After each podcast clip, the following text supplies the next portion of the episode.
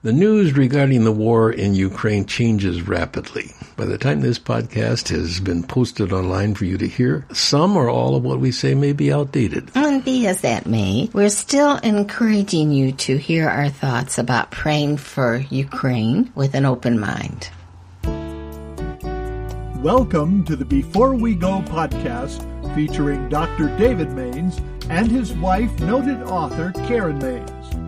Here's David and Karen Mains.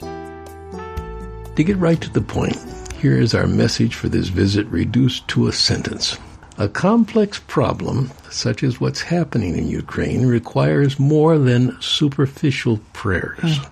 I'll repeat it. A complex problem such as what's happening in Ukraine requires more than superficial prayers. So let's define what a superficial prayer might sound like. Okay, you go ahead. Well, I think that we all do this. We are moved and we toss a prayer up to the heavens saying, Oh God, help her. And bless the Ukraine. Bless the, yeah, bless the unit, keep them safe. And that's fine. But what we're saying in this podcast is that those of us who are believers who are moved deeply by the straits that are happening to the Ukrainian people and this Russian incursion and invasion we need to do more than just send up those little telegraph prayers. Yeah, shallow or. Uh, well, I'm not sure they're shallow, but I think what we're saying is well, it they're needs minimal. Minimal, yeah. Okay. And so we need to set aside time to deliberately intercede. Say I'm going to take 15 minutes here, then at the end of the day I'm going to take another 15 minutes. And maybe even pray with someone else. And maybe even pray, pray with a spouse. Pray yeah. with a spouse or with a friend. Say mm-hmm. we're going to do this. Let's meet regularly before the Lord and see what happens. And I think of that scripture, the effectual fervent prayers of righteous people availeth much. Mm-hmm. So that's what we're aiming to propose in this podcast is that we need to be conducting ourselves in a way, setting time aside so that we really can concentrate on effectual fervent praying. I'm going to try to help people, Karen. Here's what I did. I wrote down 12 different specifics, mm-hmm. kind of topics as to praying for the Ukrainian situation. And this is extremely helpful. And you now go through this list, but we're asking each person who feels moved, who feels burdened, to go ahead and make a list that they feel that they can pray for, and then to pray for it once or twice a day. then maybe with other people, pray that list. Okay. The first thing on my list is praying for President Zelensky and his key leaders. Right. This is a young man who has risen to a worldwide attention. He's become a hero. His leadership qualities are unquestioned. I mean, it's just remarkable. His background has ostensibly not prepared him for this. Something in his character has allowed him to step into it. Yeah, and, and it, he's become a worldwide hero. He yes, a world mm-hmm. an example of a worldwide leader. And he's not in that alone. His closest followers are uh-huh. right there with him right. in the middle of what is going on. And, and they're literally putting their lives on the line. Mm-hmm. He's, as we all know, has refused to flee for his safety's sake and that of his family. Yes. I mean, they're all staying there. Mm-hmm. And so that's rallied his coterie of leadership around him, and they are all staying there for the duration of this conflict. I would say my prayers are, Lord, keep him alive if possible. Mm-hmm. Let him have a long life. Let the fruit of his political ministry be something that is spectacular. Let him be an example to all. Well, and deepen his faith. I believe he's Jewish, is he not? Yes. Mm-hmm. And that that faith position that he has, that belief in God, will be deepened, and God will begin to really answer his prayers, and, and he'll have that feeling of that uh, supernatural sustenance. Of the Lord's hand on Of the him. Lord's hand on him. Yeah, good. Yeah, let's take another massive, massive uh-huh. story from what is going on in in uh, the Ukrainian situation. That is all the refugees. Oh, honey. Literally millions of ah. people, oh. usually women, but with children as well. I think of ourselves possibly being in that situation. Well, having I to say, flee as older people. Well, that's really true. I forgot the older part of it. Yeah, yeah, uh-huh. yeah. In fact, a lot of the older people will talk about those who are still there, but they can't even make such a journey. Mm-hmm. They're just not able to do it. But all the complexity of the masses of people going into other countries, mm-hmm. you know, those countries trying to absorb them, to mm-hmm. be gracious to them, to be helpful. What an absolute chaotic mess. Mm-hmm. Well, and I think one of the things that we can pray for are those humanitarian systems. I've worked a lot as a board member and then traveled around the world because of those contacts. Yes, and have been in refugee camps all over the world. Mm-hmm. And to set up the feeding programs, the mm-hmm. systems that provide medical care, and there will be medical care for many of these people needed. And just the care of all these children. Housing, housing, shelter. You know, I mean, it's just extraordinary. There are very touching stories that we've gotten over the news outlets of ordinary, average, caring citizens holding up signs saying we can take eight people. I remember one couple who had driven three hours. I'm not even sure where they came from now, but there needs to be that kind of outpouring, and I think there has been a lot of that. A lot of mm-hmm. these refugees are being taken into private homes, but we just need to pray that that continues. Mm-hmm. Wow, massive, massive concern. The Lord knows all these people individually. by name. Mm-hmm. For those Ukrainians who are trapped in war zones, David, these bombs are falling around them. When you The say tech- the aged, the older people, mm-hmm. they're not able to make that journey. And they've sent their children on very often saying, you go, flee to safety. I mean, what a tearing thing. How would you like to leave your mm-hmm. aged parents behind or to send your children and grandchildren across those conflicted zones? My word. I mean, this is an emotional disaster. It's not unwise to even pray for their safety. Right. Lord, as these people try to get out of this country. Yeah, protect where- them. Let there be angelic protection that we can't see, but that begins to surround them in ways that's almost supernatural. I think that another major category, if I just add one more here, Mm-hmm. all these freedom fighters. You know, when you're left, you know you're outgunned, you know you're outnumbered, you're in a situation where you're begging for help, and yet you say, I'm willing to put my life on the line for the Here. sake of freedom. This is our land, our country. We're not going to be subsumed by another power here. Freedom is such a longing in the uh-huh. hearts of people who don't know what that's like to uh-huh. live under a despotic situation. Uh-huh. Yeah, we'll give anything for freedom. Those are just basic categories uh-huh. that we can pray for. Uh-huh. And whereas we feel quite overwhelmed by it all, the Lord is not overwhelmed. Uh. The Lord can say, I'll sort out. These are certain chosen people. I have invested myself in these individuals. I, I will see that they are uh-huh. safe. And we're praying that our prayers would cooperate with what God is doing. I think we want to pray for leaders in the Ukrainian churches as well. They don't get as much attention as far as the news is concerned, but they are true voices of God in their situations. You have the Catholic Church, the Eastern Orthodox Church, which is now being split between those who are Orthodox believers in Russia and those who are Orthodox believers in Ukraine. So I mean, confusing and difficult. Yes. National Public Radio, to my surprise, actually did a focus on that dilemma over the air. I just happened to be in the car driving around and caught it, and I thought, oh, yes, we need to be praying for them. I mean, this is gruesome to have your people of faith be divided in this situation and be confused, and one side given certain information through the news outlets, and uh, the other side another kind of information. So we need to really pray for them. Here's a whole new category. I'm not sure exactly even what to term this, but in my mind, it's God, you be God.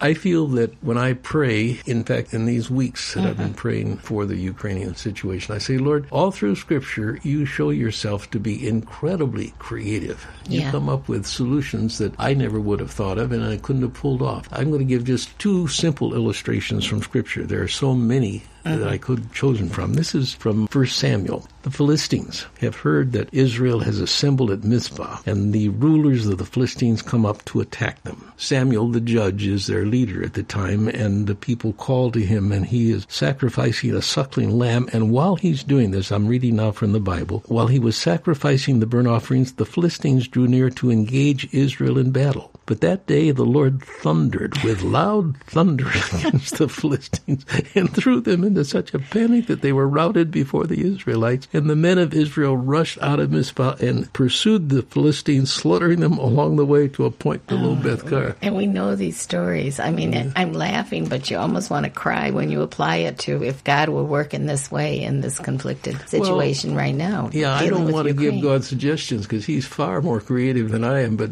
Lord, if you put a snowstorm that stops the tanks from being, or uh, a rain like the Dickens, that's what it would be like. Well, I think the prayer is that we can pray. This is not a bullet prayer like we talked about before. Mm-hmm. Show your hand. God, show your hand in a way that Be who you are. Be who you are. That is undeniable. I mean, they can't be explained by normal human causes. Just come up in your mighty power in a way in our current, modern, contemporary generation where those of you who are God followers say that was God's work. There's no other explanation for it. Can I give one other illustration love to hear another one, because this is incredibly creative.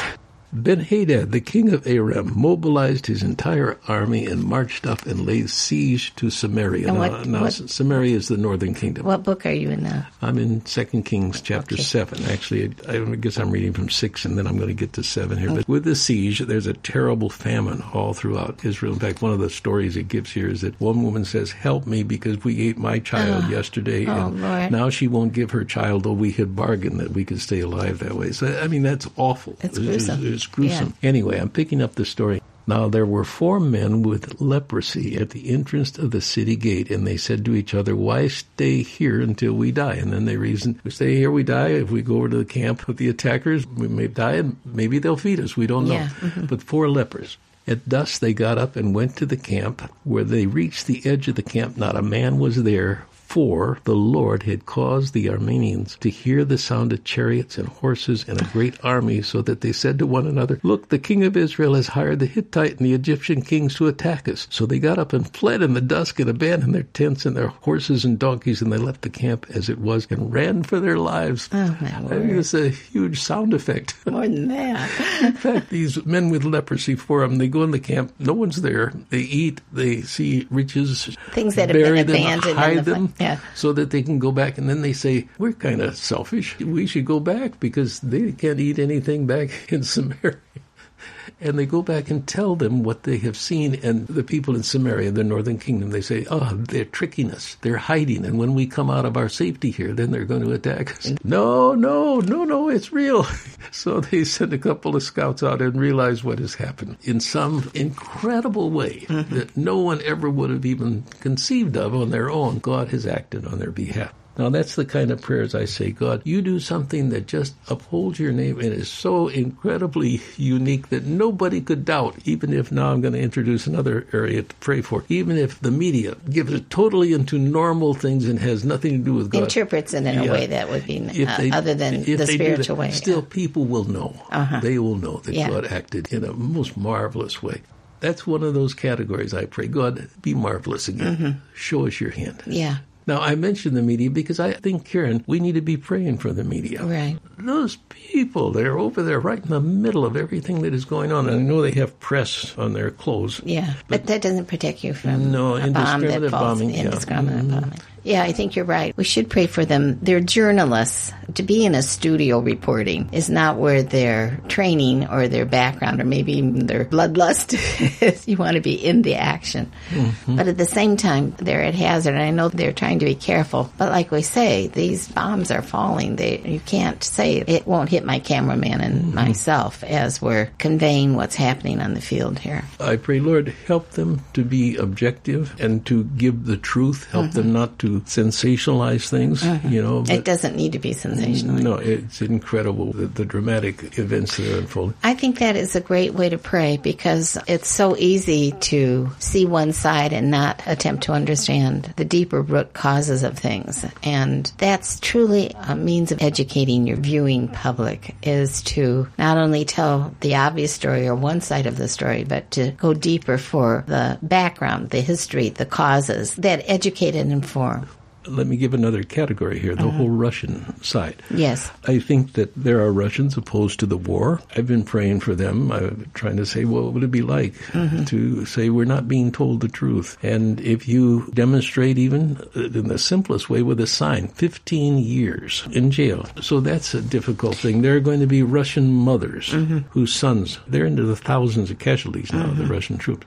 I think that's a good prayer because in a totalitarian system, the news that's reported is only allowed by that totalitarian system. And they've closed down, as far as we can tell from our view of the media, the means by which the Russian people can get the other side of the story. But we do live in a world where social media plays a huge part of the things we know and the things that we're told that are not true. So you have to work your way through it all. But we need to pray that there would be those systems that would open up so the Russian population would know what really is happening. Of the 150,000 troops, say, that have gone in there, there have to be some believers. Yeah, there a lot be, of believers, I'm imagining. There yeah. have to be soldiers who mm-hmm. are Russian who are torn mm-hmm. by what is going on. Mm-hmm. So, Lord, be with those people yeah. in those difficult situations. I haven't said anything yet about praying in terms of our country Mm-hmm. for the president. What a terribly difficult role he is How in. does America and the NATO related nations respond to this? I mean, we all know this could be the beginning of a third world war. Mm-hmm. That is in the back of all of our minds. Mm-hmm. It's easy for these sorts of passions to spread.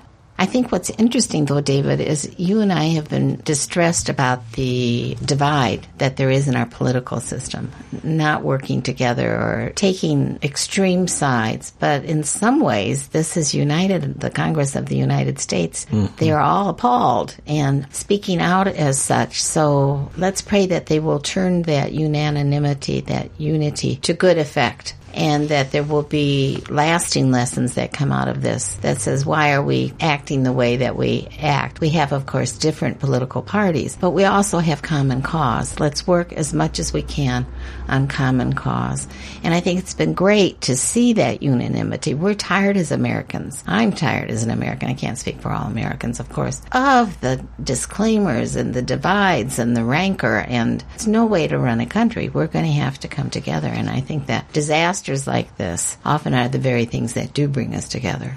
Haven't talked about praying for the other NATO countries. Mm-hmm. This is very difficult for them, yes, and especially much the more than for the United countries States. that are adjacent to right. Ukraine. Well, just the European countries because they've lived through the Second World War, where they still have lively memories of what it did and the ruin it caused. Mm-hmm. I think it's easier, if that's possible. It's easier to pray with someone else mm-hmm. than to pray alone. Well, there's an accountability with that. So you and I have said we need to be spending so much time, 15 minutes a day meeting in prayer, not just you praying at your study and me praying in my mm-hmm. room, but joining together and saying we are really going to make a covenant that we pray for Ukraine, going through this list that we've developed. And we would suggest that those who are listening to us who are concerned, whose hearts are burdened for what's happening, do the same sort of thing. They don't have to do what, exactly what we do, but mm-hmm. make a regular appointment with someone in your family, a friend, a praying friend. A lot of people have praying cells. Do it by phone. do it by phone if you have to do it that mm-hmm. way. And then have a list that you should be praying for and you go down through that list.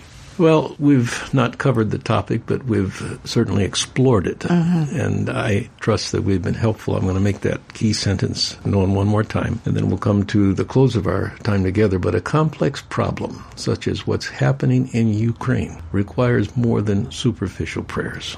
This is the time for God's people to come together Mm-hmm. and tell Him where they are in their feelings, where they are in their wishes, and where they are in terms of being subjects of His kingdom. Mm-hmm. I agree. You've been listening to the Before We Go podcast. And if you would like to write to us, please send us an email at the following address hosts at beforewego.show. That's all lowercase letters, hosts at beforewego.show. If you've enjoyed this podcast, please remember to rate, review, and share on whatever platform you listen.